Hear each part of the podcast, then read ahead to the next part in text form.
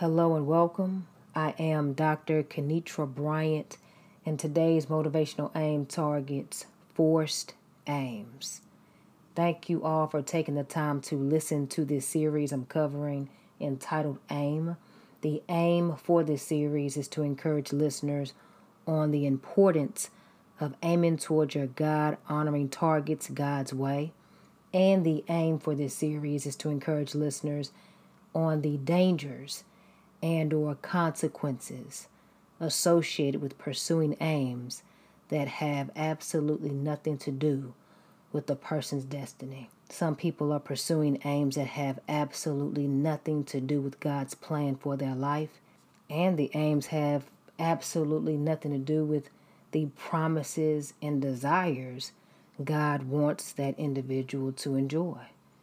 And I understand that people want their desires fulfilled, but there is a right way in achieving one's aims. And then there are wrong ways a person can go about achieving their aims. And it doesn't matter if one's aims are God-honoring or not. A person can have a God-honoring aim, but if they go about that God-honoring aim trying to fulfill it their way, apart from God's way, that's a problem. That's a problem. So it doesn't matter if it's a God-honoring aim or if it's not.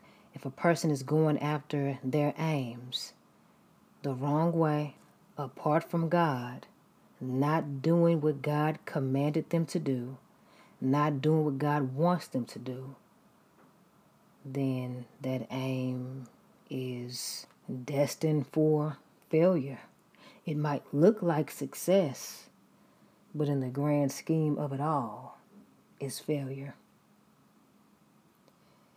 What we want to do and what we want to aim to do is achieve aims God's way and achieve the aims God wants us to achieve. And if we achieve even a God-honoring aim out of season because we forced it, it can be a snare to you or a snare to me or a snare to anybody and cause all kinds of issues, situations, troubles, just matters that an individual didn't have to deal with from the jump. So if you have not already, feel free to listen to the previous episodes in the series as I target in on the motivational aim, forced aims. Force. What is force? Force can be defined as violence, compulsion, constraint, exerted upon or against a person or thing. Force is something done or produced with effort, exertion, and or pressure. So, what is a forced aim?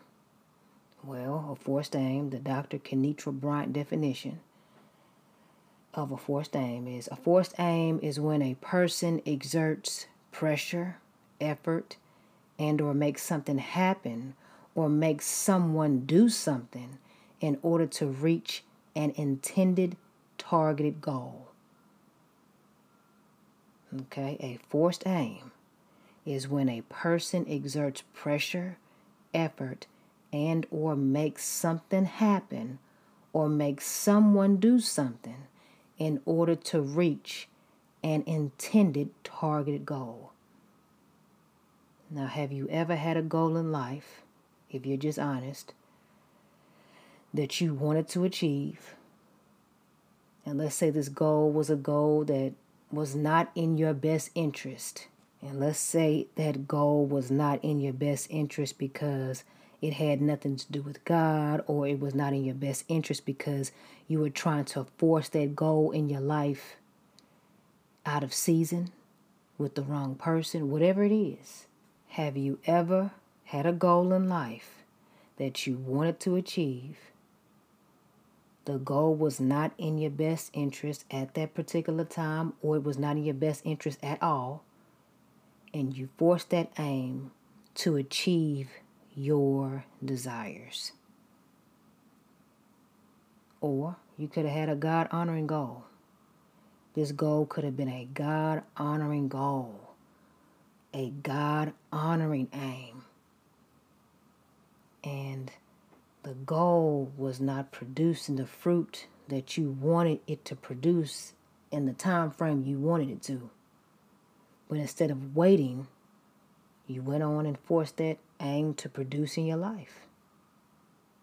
Has that ever happened? I know it's happened with me. Let me, that's not even the right word to use. It didn't happen. I forced it. It didn't, it didn't happen. I forced my own aims. Some of those aims were God-honoring. Somebody could look at it and like, oh, that that's a good aim. You, you doing that for God. That's good. Yeah. And then some of them had nothing to do with God at all. Okay. Um, but I forced it.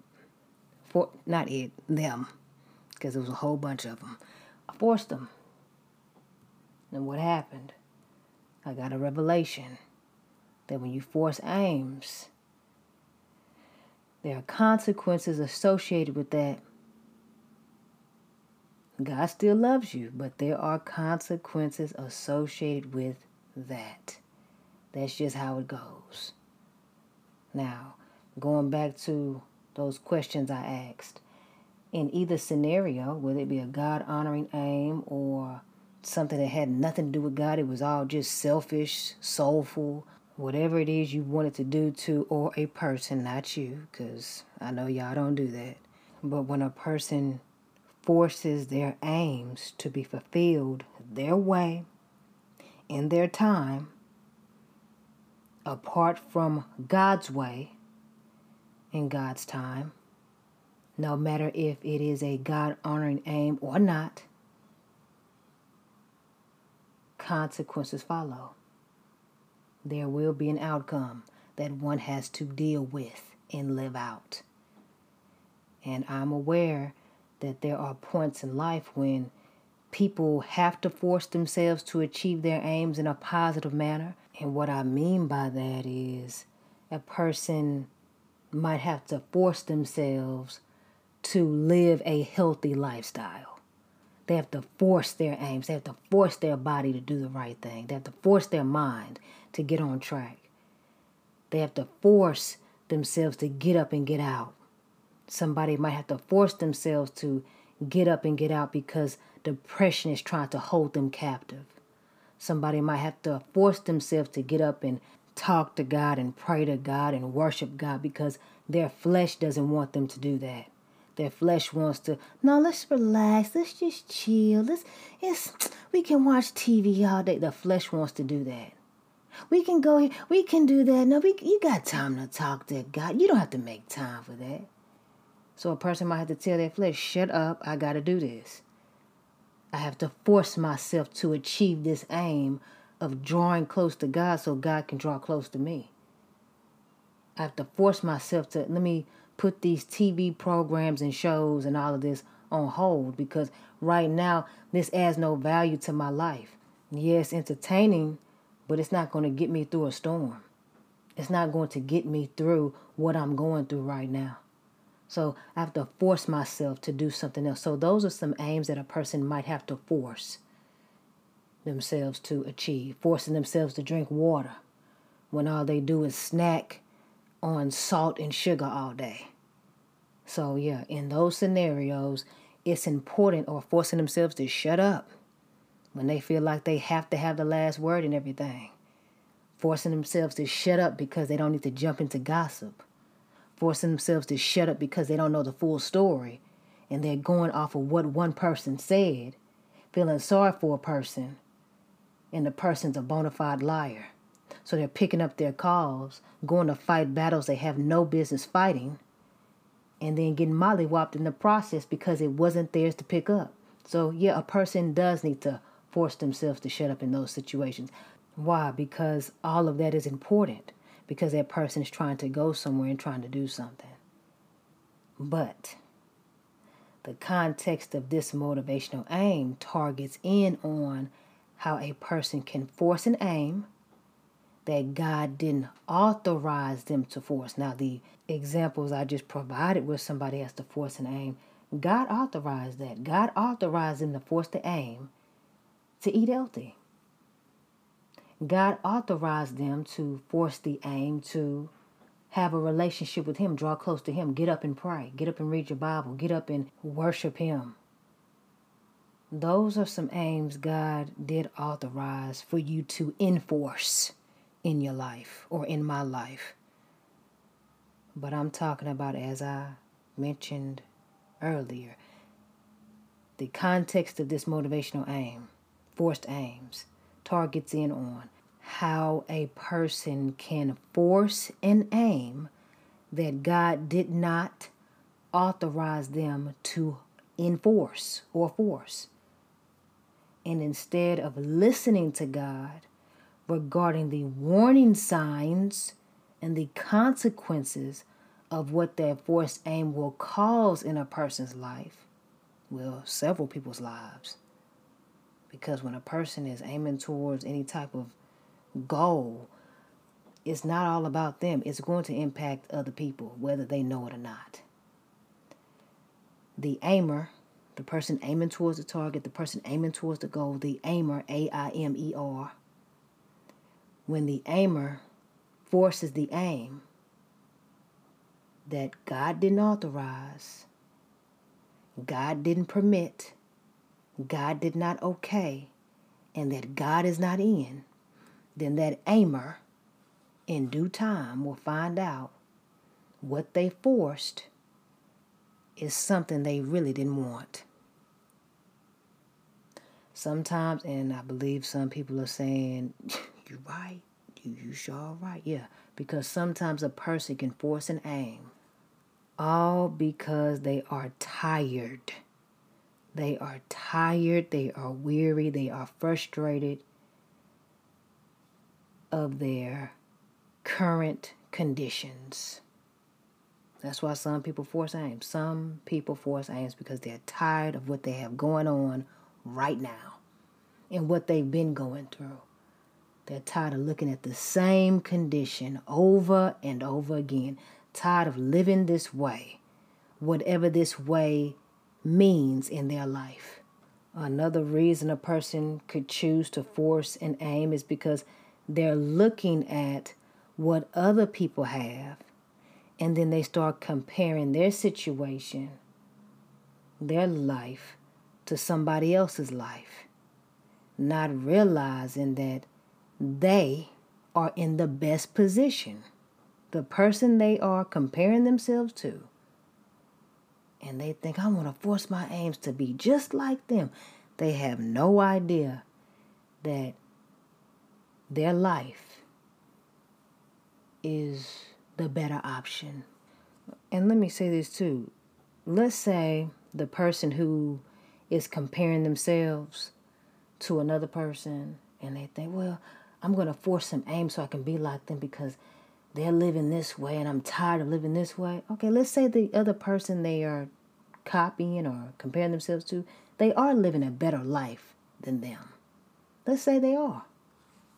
In any situation, forcing the aim, apart from God's way, God's time, God's plan, is still wrong for the person trying to force the aim, because God has something special for you. God has something special for that person. That's that person's life. You're going, or the person is going, in a different direction. So sometimes when people start forcing aims, trying to be like people, they're pointing their targets a little too low, because they're trying to be like somebody else when God has designed them to be above and never beneath, on top and never the bottom. Some people don't know what they're really aiming towards. They think, well, let me just go over here because it looks like I can manipulate this the way I want. And then a person gets over there, gets what they think they want, and finds out, dang, I, th- this is not even what I wanted. Lord, if I would have just waited, if I would have just not forced these aims, this is it's trash. It's, it's not what I wanted.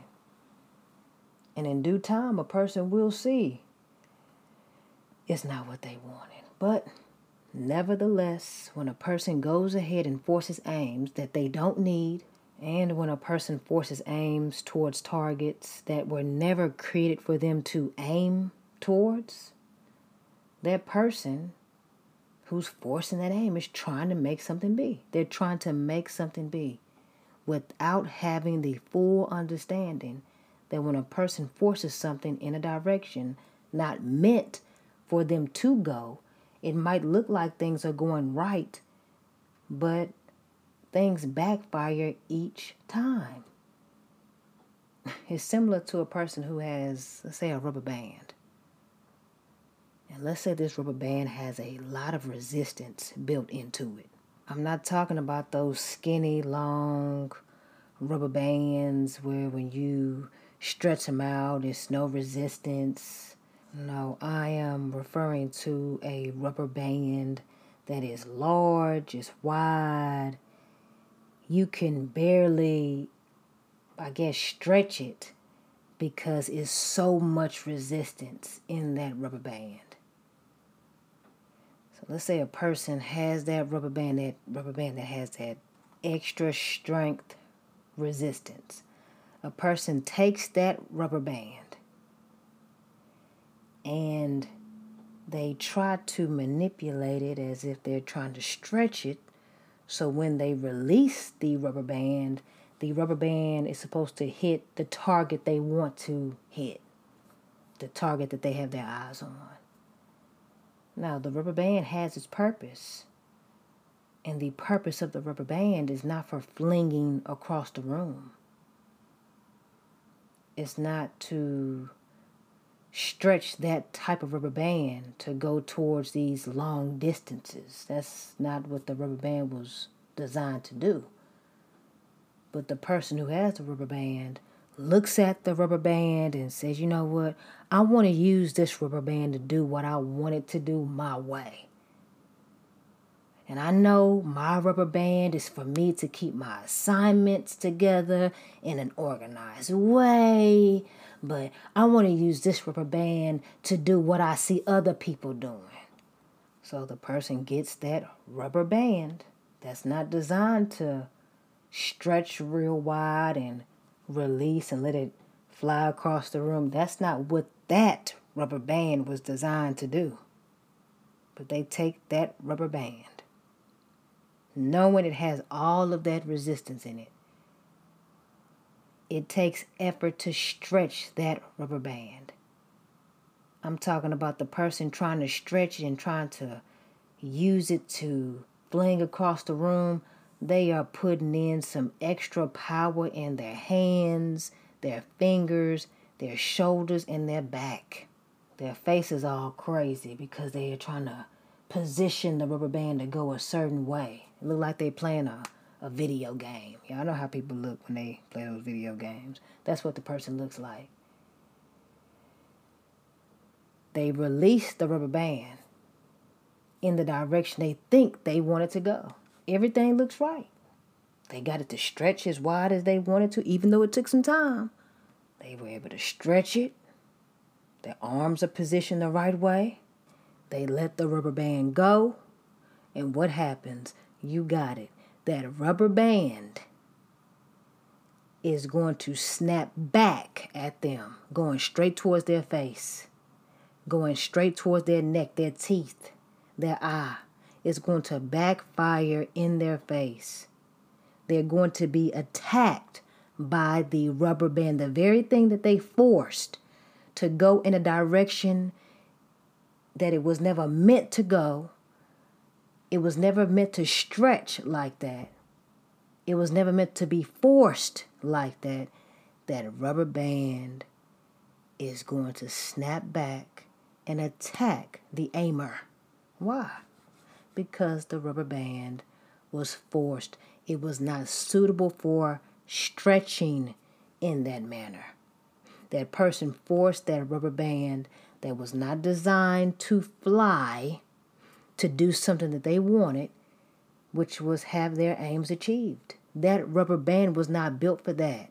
The rubber band was not designed to fulfill those forced aims. Why? Because that rubber band has a calling. That rubber band has a purpose. That rubber band had an assignment. And the rubber band backfired. It rejected the forced aim. It just rejected it. And it caused damage. Now, what's crazy is people want to, some, some people want to blame the rubber band for causing all of this damage.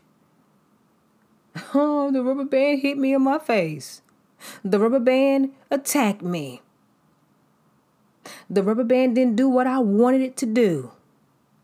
I stretched it. I put in time.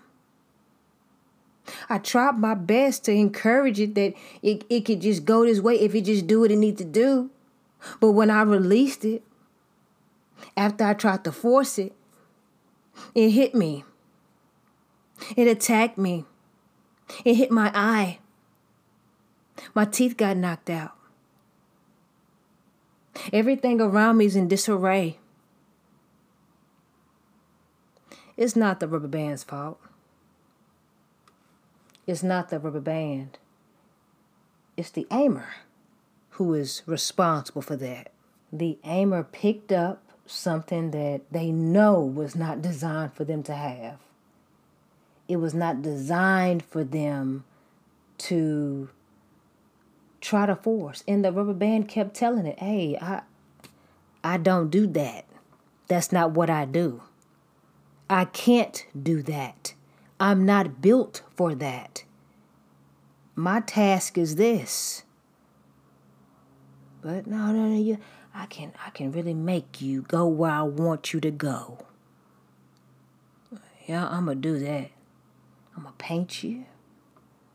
I'm gonna design you the way I want you to look. And you're gonna go where I want you to go. In Jesus' name. Some folks do that. Yes, they do. But then they want to holler about how they put all this effort into stretching. I, I put in all this work.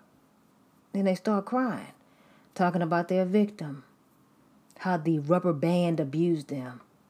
The rubber band is rude.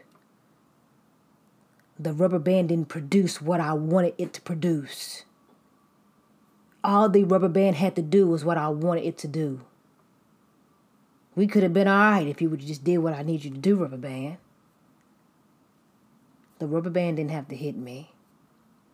The rubber band didn't have to do all of that.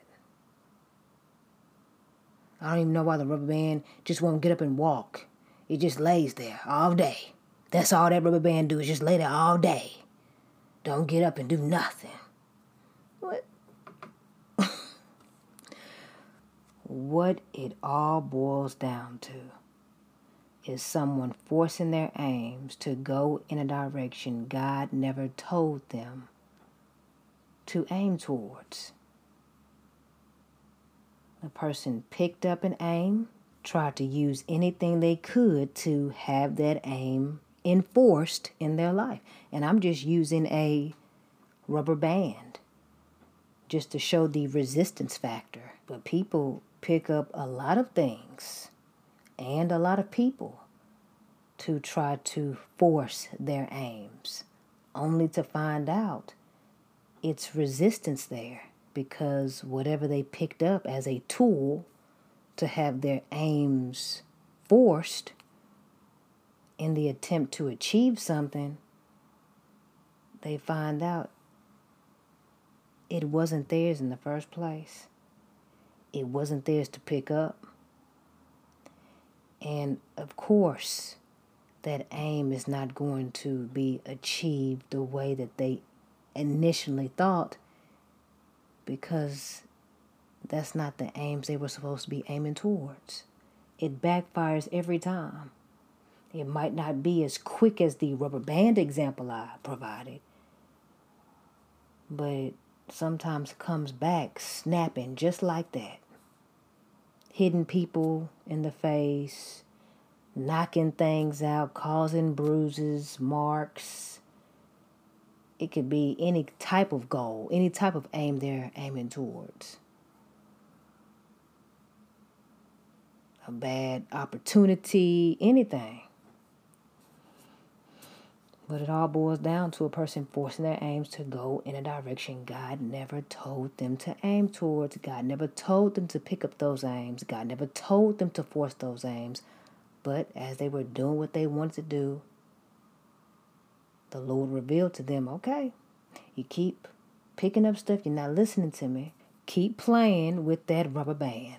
Keep playing with it, because that rubber band, the way I designed it, it won't let you stretch it, because it won't go that way. It's going to exert its resistance towards you. And when it exerts its resistance towards you, when it's stretched in a way that it was never designed to be stretched, especially by you, it will hurt you. God tells us these warning signs, but when a person wants what they want, when people want what they want, boy, it's hard to tell anybody anything when they have it in their mind that they want to do what they want to do. And when a person wants to do what they want to do, they pick up, going back to the rubber band example, they're picking up rubber bands, not suitable for where they're going, and they are sitting there trying to stretch them, man. Trying to aim it towards a target. Now, they don't realize that they look absolutely crazy. Because somebody walking by saying, well, girl, what, what you doing? That's going to backfire in your face. Anybody can see it. But the person, when they are caught up, and oh, this is what I want. Huh? It's going to work for me. It's going to work. Who can tell anybody anything like that? Their revelation is going to be when they release it, thinking that that rubber band is going to hit their intended target, that rubber band is going to slap them down. That's when they're going to get their revelation. But as I said earlier, that's when people want to start hollering, oh, rubber band hit me. No. You were stretching something, well, not you, because I know y'all don't do that. That person was stretching something they had no business stretching, picking up stuff they had no business picking up. Just because you saw somebody else stretching it and it was producing, that wasn't for you to do. Why? Because there were different aims tied to what that person was doing with that rubber band. We should not force our aims. We should yield our aims to God's way. And what is that scripture I've been going over consistently throughout this series? That is Isaiah, the fifty-fifth chapter, in the eighth through the ninth verse. And this is what it says. For my thoughts are not your thoughts, neither are your ways my ways, declares the Lord. As the heavens are higher than the earth, so are my ways higher than your ways, and my thoughts than your thoughts. When we force aims, it creates major consequences for us to endure. What I want to do is target in on some of the consequences forced aims apart from God can produce in a person's life. Before I share them, I want to give a scriptural account of some people who forced some aims and what happened. And when you get a chance, I encourage you to read First Samuel, the eighth chapter, in its entirety. But the snapshot is, God served as king for his chosen people, okay? The Israelites. So God was the king. The Israelites didn't have a man as king over them. God was their king. God led them in every situation they ever encountered. Everything they went through, God was their king. Now, God appointed priests over them, and then God appointed judges over them. The judges served as leaders in the nation, and the judges handled disputes. The judges handled matters and issues, all while keeping God first. And this was to serve as an example for the people to follow. They were supposed to see that, okay, God is king, God is first. God appointed priests to carry out his word and share his word and declare his word to the people. And God appointed and ordained judges to keep things in order. Whenever there's a dispute or a matter or an issue, God put people in place so things could be handled properly. Okay? The children of Israel didn't need a king because God was their king. But the people went to Samuel, who was a priest, and Samuel served as a righteous judge also. But the people went to Samuel and told him that, hey, Samuel, you getting old.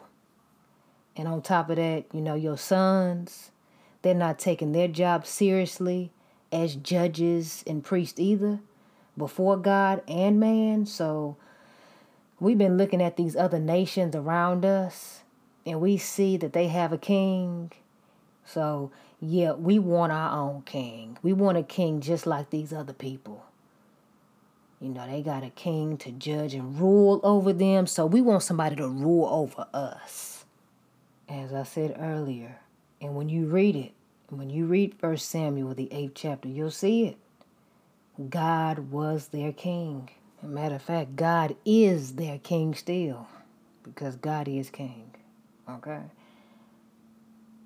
But just for the context of this motivational aim and just giving a brief snapshot of the scripture, God was their king, but the people demanded that they have a man rule over them and judge them. So Samuel, God's man, prayed to God about the people's request, and the Lord let Samuel know that they are not rejecting you, Samuel, by asking for a man to rule over them, but they are rejecting me. I am their king, and they don't want me to be their king. They've rejected me from being the head of their lives. They won't yield their aims to me. They've done this since the day I brought them up out of Egypt until this very day. So they've rejected me, Samuel, and they have abandoned me. And what they do is they serve other people, they serve other places and things, they serve other aims. And since they reject me, they're going to reject you, Samuel, because you are a representation of who I am to them. God knew the people's hearts, and God knew that they want to force their aims. God knew their minds were made up, and God told Samuel to warn the people of what will happen when their ungodly aims, when their aims apart from God, are forced. So God warned the people of what will happen when you force aims that God is not even in. God let the people know, this is what's going to happen when you force aims that God didn't authorize for your life. Now, what I'm going to do is read those warnings God told Samuel to share with the people if they continued on with this pursuit of trying to achieve these forced aims. And this can be found in First Samuel, the eighth chapter, and the tenth through the twenty-second verse. Here it is. So Samuel told all the words of the Lord to the people who were asking him for a king. He said, these will be the ways of the king who will reign over you.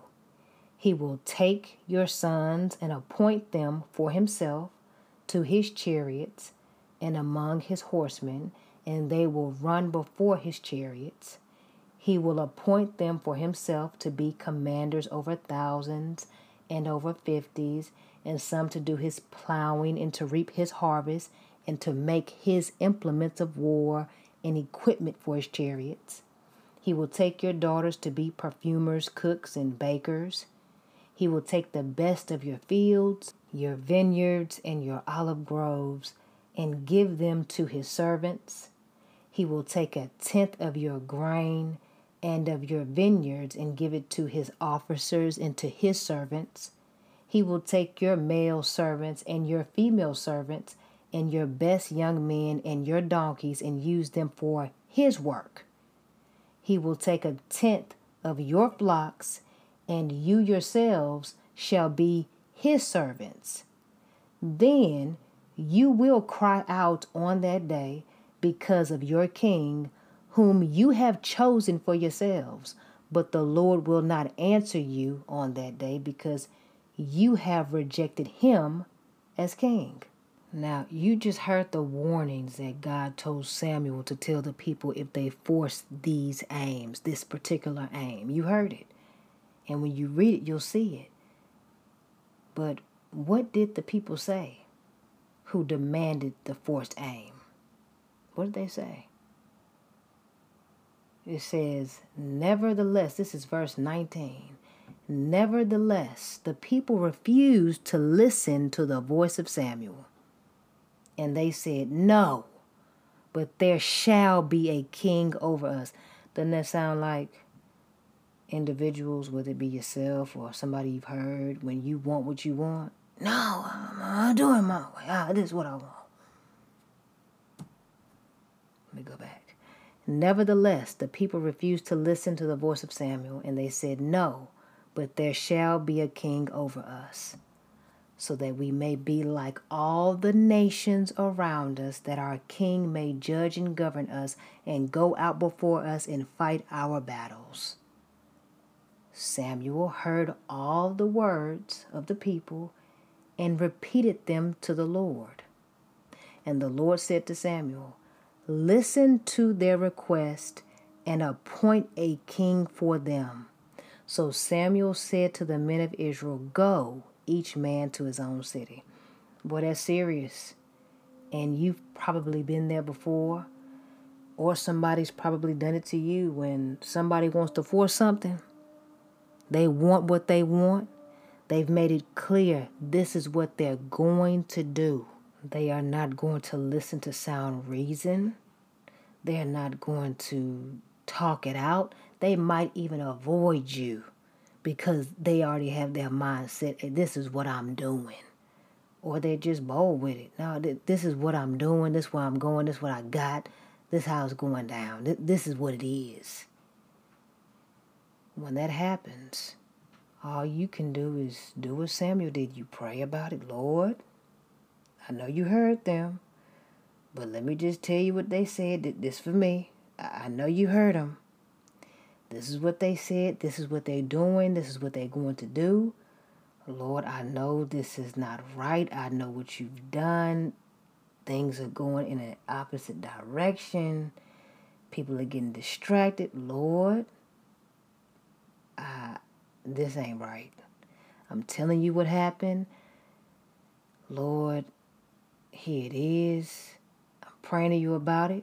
But then when it's time to deal with that person who's got their mind made up and their aims are forced and they're adamant about it, all a person can do is, okay, all right. It's not the fact that the person is agreeing with what they're doing, but the okay is, oh, okay, it's nothing I can do in this situation. I can't convince you. I can't persuade you. I can't force you. So, oh, oh, okay. All right. And you have to just walk away. Leave it alone. But one day, they are going to cry out because what they forced is not what they wanted. It's just how it goes down. Every time, every time, I don't care what the situation is, that's how it happens. That's, that's how it happens. Now, by using this historical account, let's go through and just view the consequences some of our forced aims, or not you, but some of the consequences some people deal with when they force aims, okay? Number one, or point number one, target number one, forced aims cause people to demand things they have no business demanding. Look at the people in First Samuel, the eighth chapter, when you read it, when you really go through it and read it. Look at what these people were saying and doing. It's no different from what people do today. People demanded a king. They demanded an aim. What does demand mean? It means to ask for something forcefully. Asking for something in a way that requires attention or some action. So the people weren't going around, going back to scripture, the people weren't going around politely asking for a king. No, they were riled up and ready. In your Bible, it says the people, the Israelites, God's chosen people, God's children, gathered together. It was a group. They already talked about this. This information about wanting a king was not happenstance. It wasn't by happenstance, no. They were thinking about this for a minute. They were thinking about it for a while. In order for people to gather, in order for people to come to a consensus about something, in order for people to bring their demands collectively to God, they had to talk about that. That did not happen overnight. That never happens that way. They might say, I, I, it just happened. It just, I just thought about, you know, a king, and we just had a committee, and we just, uh, it didn't happen that way. A person starts it, they get a committee together, they try to get some people to co-sign on it. They have these secret meetings. They start signing these secret petitions. They start doing their campaigns. And then when they get everything together, they think they have, you know, some force behind their aim so they can do what they want to do. That's when they want to come out and think they have these strength in numbers and bring their demands to a person or to God, because they think they have it all together. And then they want God to bless what they have going on, although they're going around saying, I just, I just thought about it. It's not forced. Yes, it is. God saw them pick up that rubber band. He saw them stretch something that they were not supposed to stretch in a direction that it was never intended to go. God watched them do that from the jump. God saw it. That brings me to my next point. Forced aims. Number two, forced aims cause people to do things in secret and then openly get a team to co-sign on their wrong. That's what the people did in scripture. That's what people do in life. Well, some people, they get together, they talk about something, because they're the ones who want that aim enforced. So what do they do? They start rallying troops. They start getting people to feed on their idea. They're giving people, okay, if you do this, man, this is what you gonna get. This is your part. This is what you'll receive. If you, yeah, you see why this aim is so important, why it needs to be forced? Because we gotta make change. We we gotta do all of that. All of that. Instead of yielding their aims to God, they'll force their aims in an attempt to cause people to do things in secret and then get their team to co-sign on what they're doing and then showcase their team. Yeah, yeah, we thought about it. This is what we want to do. Point number three, forced aims cause people to create responses to their wrong ahead of time. Let me read that again. Forced aims cause people to create responses to their wrong ahead of time. What I mean by that is, going back to scripture, people knew all this time or all that while that God was their king. They knew that. They knew the order on how God put things in place for their life, and how God had it set up for generations. God put people in positions to guide them and to lead them. So by these people asking God for an aim to be achieved that went contrary to what God designed, they had to think of what they would tell the man of God, Samuel, in an effort to support their aim fulfillment. And I know y'all go through this, boy. At least somebody. Somebody knows somebody, whether it's them, themselves, or somebody in their camp, tribe, or group, their sphere of influence. Somebody has an aim that they want to force. You know the aim is trash. You know it's trash. You know it goes against God. You know it's basic trash. You know it is. You know it. But before they tell you about that aim that they want you to co-sign on, what do they do? They start giving you these responses that they've already thought about before they even brought the aim to you. They sat there and practiced how they were going to present it to you. And then if you were to say, what? See, let me just tell you what I mean. And then you come back with, now, where's God in that? See, see, let, let me let me break it down, because not everything has to be about God. Jesus doesn't have to be in every aim, does he? So let me just tell you how this can benefit you, me, and everyone we know if this aim can be achieved. I'm letting you know right now, if Jesus can't be in it and God is not in it, it's not going to benefit anybody. So the aim is trash. The aim is trash. But you see how a forced aim, when people are stuck on what they want to be stuck on, boy, they, they create these responses to their wrong ahead of time because they want people to co-sign on that aim. Going back to scripture, that's why those people called themselves beating Samuel to the punch before he asked anything. You read it? They came to Samuel. Samuel didn't go to them and ask them, hey, could you explain your forced aims to me that go against God's provision and protection for you? No. Samuel didn't do that. They went to him. They had to go think about it. It's the same pattern. People do this. It's the same pattern. The Word of God is your syllabus for your life's course. The Word of God is your syllabus for your life's course. I don't care what course you're in. This syllabus is going to break down. God's Word is going to break down what to expect, what to do in order for you to pass the course.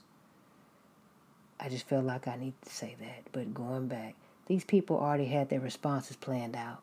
They told Samuel, look, you, you old, man. You old. You see how disrespectful that was?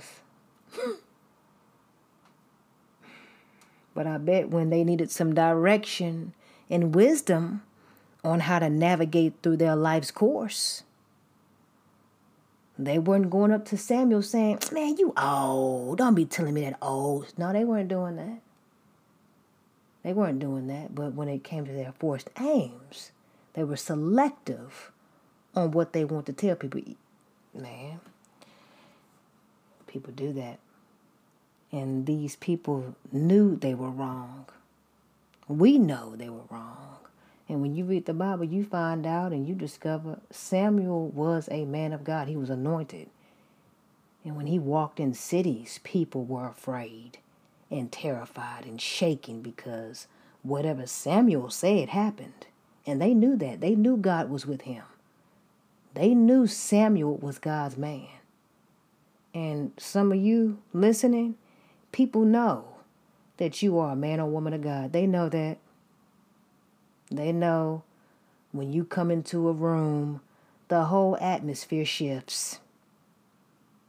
They know full well they can't tell you certain things. They can't talk about certain stuff.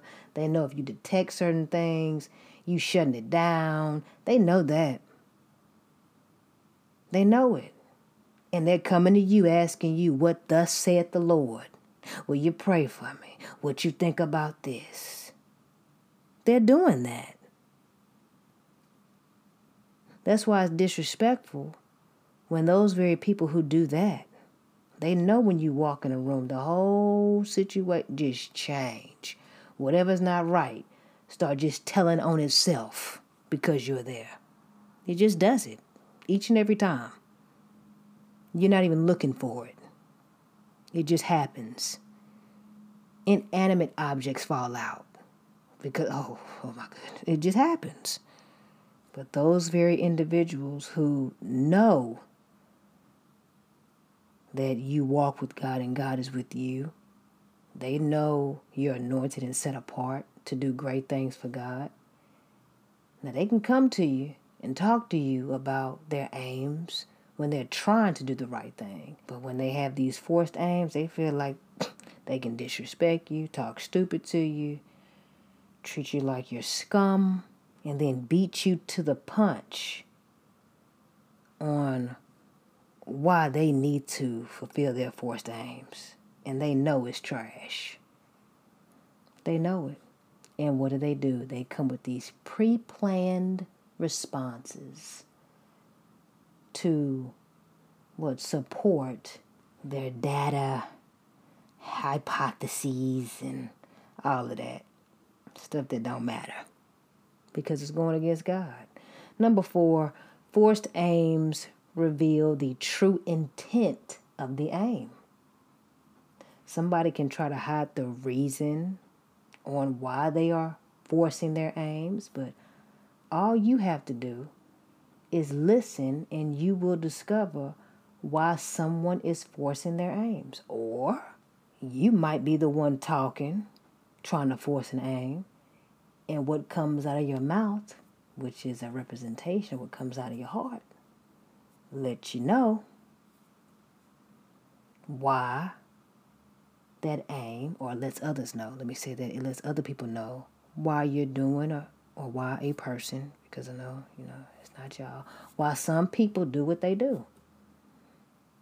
That's why you just sit there and listen. It's going to come out. It might look crazy and you might be thinking, now, why in the world is that person forcing that aim? Why did they pick up that rubber band and they're trying to aim towards that target, not realizing that that rubber band is not designed to go there? That rubber band is not designed to be stretched that way.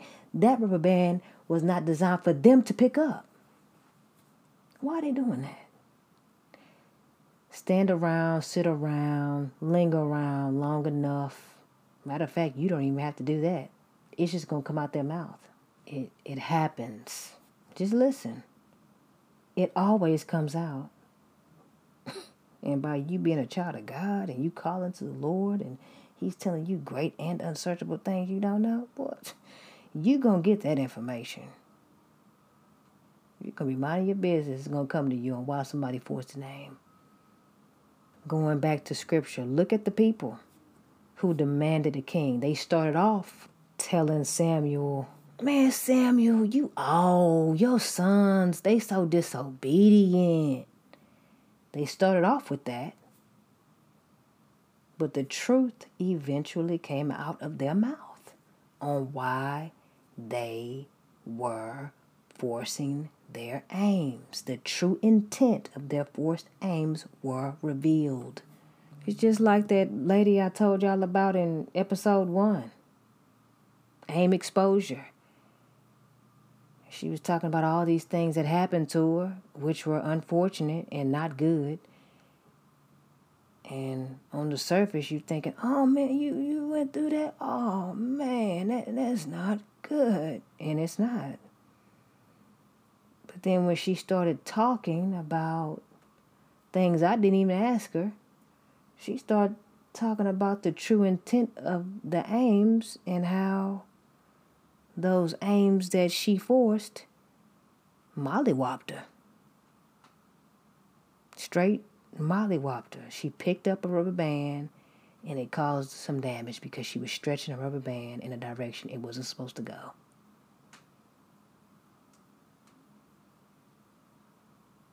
And it happens all the time when anybody does that, in different ways, shapes, or forms, or issues. Now, going back to these people in the scripture, they were telling Samuel, hey, you old, your sons are disobedient. Yeah, those could have been facts. But that's not the reason why they wanted a king. When you read your Bible, you'll see there were other priests who had sons who were doing some detestable things. I'm talking detestable. Well, some people's children were having sex with women at the church, and they were married. They were stealing offerings. People bringing their offering to God, and some priest children were stealing the offerings. They were being violent until they got what they wanted, causing people not even wanting to go to church and give because the way they were living. Why don't we read about those same people saying to those priests, hey, your son's doing X, Y, and Z. We, we, we don't want them. We, we want a king. Why didn't they say that before? If Samuel's sons were just so bad. Your son's doing this. Why why y'all didn't talk about the other man's sons? See, that's not the real intent behind the forced aim.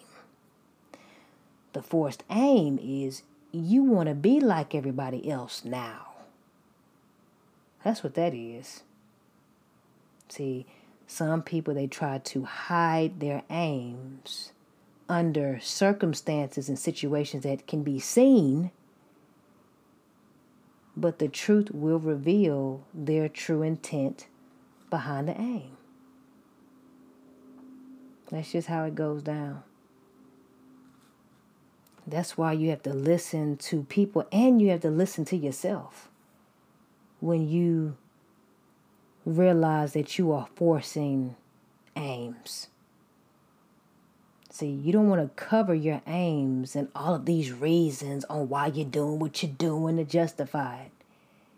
Those reasons will not help the rubber band from not attacking you at the end. It's not going to help you. It's not going to help me. It's not going to help anybody.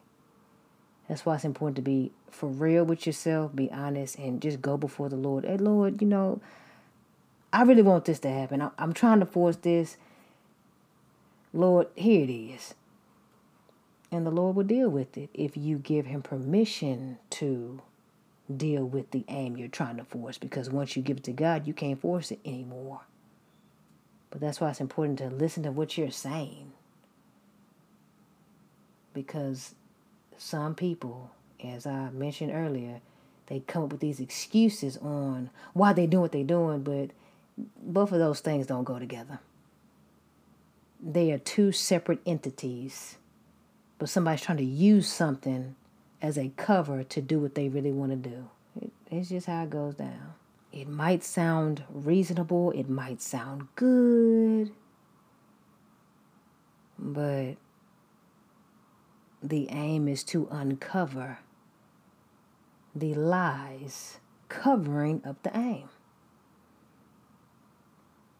I mean, are you forcing aims because other people have what you want or what you think you want and you're tired of waiting? Or you think you're lacking in life because your life doesn't look like somebody else's? Because they appear to be prospering? And then sometimes they very well are prospering, but you don't know what they did to receive what they have. It could have been done the wrong way, or it could have been done the right way, but they put in time and work and they yielded their aims to God, and you see the fruit of it.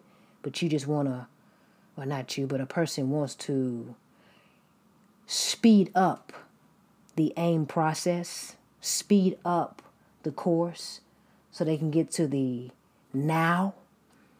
But they have a lot to learn before they get there. God's taking them through a journey of trust and obedience. But instead of doing what God says to, I want that now, they force something and it backfires on them. Are you forcing aims because you're looking at stuff you have no business looking at? You're worshiping, or a person is worshiping a look. And then they want people to worship them because they want to look like that too. I want to get what I want to get. No. Point number five, forced aims confirm one's rejection of God being their ruler. When a person forces aims, they are forcing their will over God's will. And by doing that, they are knocking God down in rank, rule, and relationship in their life.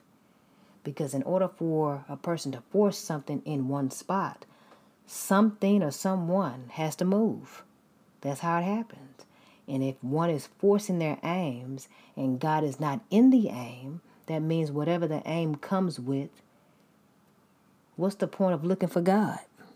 If a person is moving God out of the way to put their aim in God's place, or where it's supposed to, God's place is supposed to be in their life, they're not looking for God. They're worshiping that aim now. But praise be to God that he loves us so much that he forgives us and cares for us even in our wrongs. But that's what's happening. And although God loves us and forgives us and cares for us, consequences still occur. There are still consequences to what we do. Sowing and reaping is not going anywhere. The people in Scripture, going back to this story, all they kept saying is they wanted a king. They wanted a king. Not understanding they already had a king. God is their king. God was their king. But they wanted a man to be the one to rule over them. Now, and so many people are making that very same decision today. So many people are forcing that very same aim today. They have a relationship with God. God is their king. God is the king for their course of life. Not people, but they're letting people who have things rule over them. Not even understanding how they acquired those things, but they're letting people rule over them. That's why you can't get caught up. Oh, they have that. Or, oh, they're with them. And, oh, man, uh, they're doing this and that. Okay, I'm going to force my aim because I want my aim to look just like their life. Okay, now. Whoa, whoa, whoa. You don't know who their king really is. You don't know who is ruling over them. But one thing you should know and be so confident and sure in is that God is your king. Father God is your king. And you want him to rule over you because he's never failed you. Jesus is your king. And Jesus has never failed you.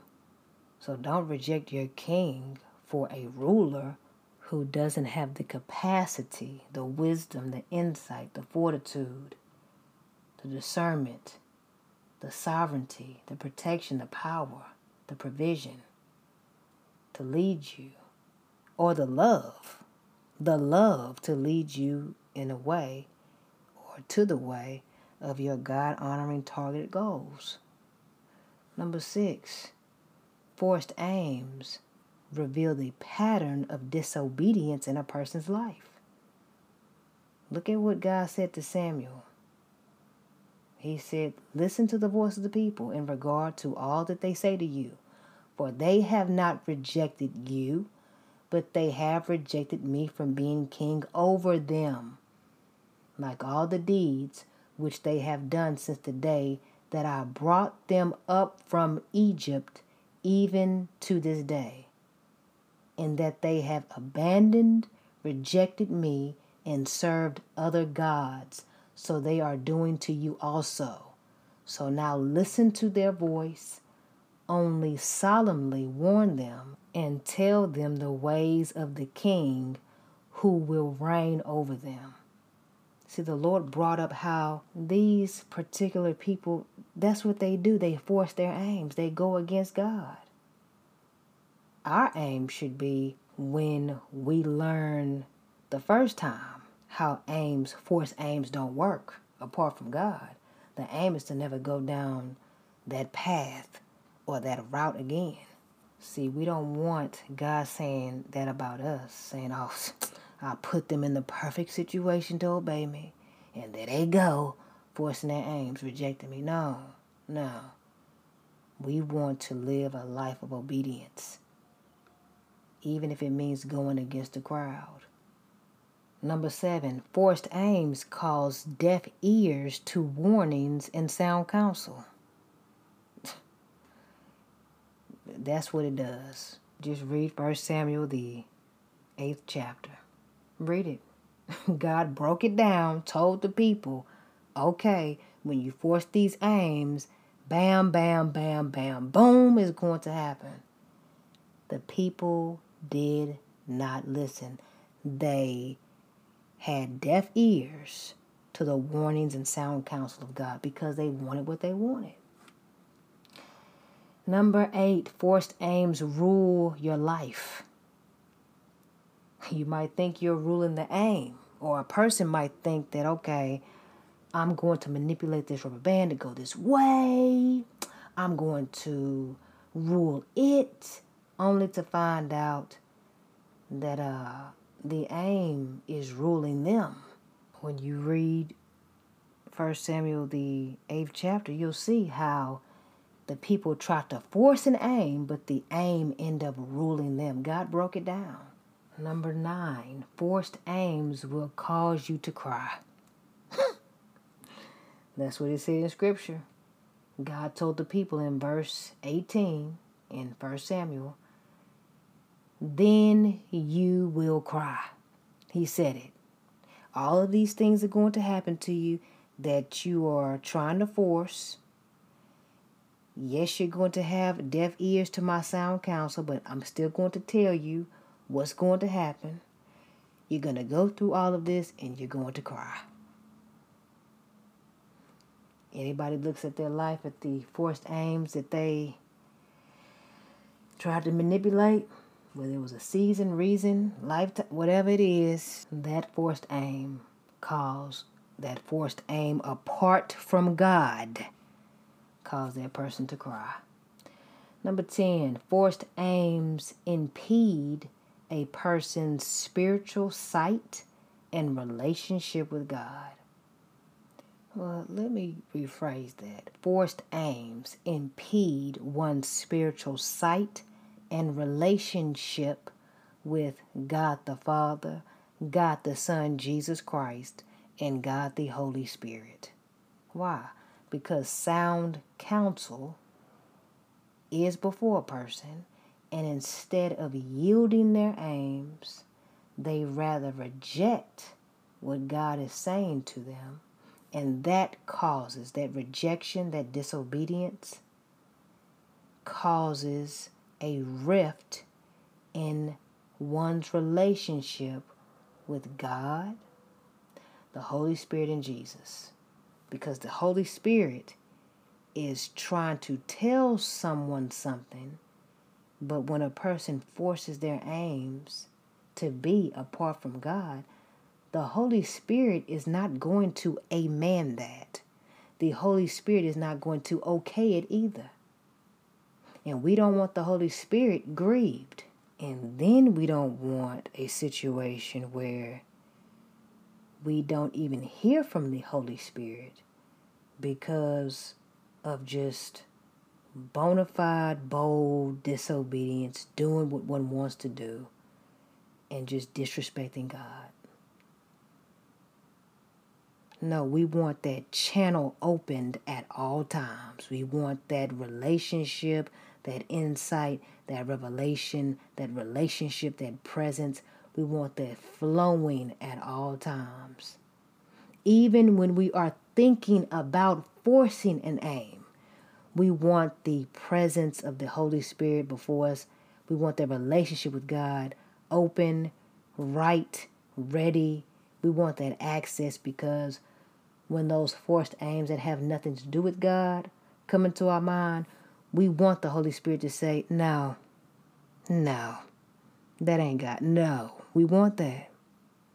We want things to not work out where the angels of the Lord are protecting us and encamped around us, causing things not to be. and we can recognize, okay, normally that's easy. I don't know what's going on. Let me go back home. Let me sit here. I got to think about this. The Lord doing something. And you feel the presence of God and you can see, ah, no, you want that relationship. You don't want any forced aims impeding your spiritual sight and your relationship with God. Now, if a person goes ahead and they force the aim and they go to God and say, Lord, forgive me. They went and cried out. They asked for forgiveness. They started yielding their aims from that point forward with God, even though they're going through consequences from the previous forced aims. You you still want a relationship with God so he can tell you what to do and how to navigate through everything. That's what you want. But we don't want a situation where a person is not hearing from Jesus. They are not hearing from God. They're not hearing from the Holy Spirit. No, you don't want that. You want to repent. Lord, forgive me. Oh, I ain't doing that. Oh, no, I got to talk to God about that. People come to you with these their forced aims, trying to get you to co-sign with their stuff. Oh, I got to go pray about that. Yeah, I'll talk to you later about that. I, I'll let you know. But I got to make a decision now. Well, make your decision without me. Because no, it's a no right now. I got to go pray. I need to go. No, no, I, I'm I'm about to go pray. Well, if you if you don't make this decision right now, I'm never talking to you again. Okay, it starts now. Good. Don't talk to me no more. Bye. That's how you have to be, because you don't have time for that. You really don't. You don't have time for things that are not meant to be stretched. Not meant to be manipulated, going in a direction because somebody's forcing it, that coming back in your face. The resistance and the rubber band is there for a reason. Take heed to the resistance. Now, in the instance where a person is aiming towards God-honoring goals and they experience resistance, that doesn't mean to just stop. If God told you and authorized you to go pursue that goal and you experience resistance, it doesn't mean to stop. It means to take another course of action to have that aim achieved. But the Lord knows how to reveal to you the different forms of resistance. Resistance where it could be somebody not trying to work with you and they're supposed to, to achieve an aim, or that resistance where you weren't supposed to pick that up. You weren't supposed to force that. The resistance was serving as a blessing for you, a warning for you. Sometimes resistance, when a person is forcing aims that go contrary to God's word and God's plan for their destiny, sometimes resistance looks like a man or woman of God coming into their life speaking truth, just like in First Samuel, the eighth chapter. Sometimes resistance looks like the Holy Spirit letting them know that that's wrong, that's not the aim for you. Sometimes your own actions and your environment can serve as a form of resistance because the environment won't even yield to the aim. Inanimate objects won't even participate. Stuff that normally works, it don't work. Scissors won't work because you cutting up stuff, trying to force stuff. The, the scissors just stop. They just get stuck. They, they don't want to be involved. New pens. You're writing with a pen. You just got the pen out the box. You just bought it. It was writing, but when you start writing that forced aim, the ink just stopped flowing. It, mm-mm. Uh, no, I'm not doing this. You're getting all the pens out the, the package or the box, trying to force these aims. You're trying to write these forced aims down. These, those pens are not participating. The cap's not even coming off.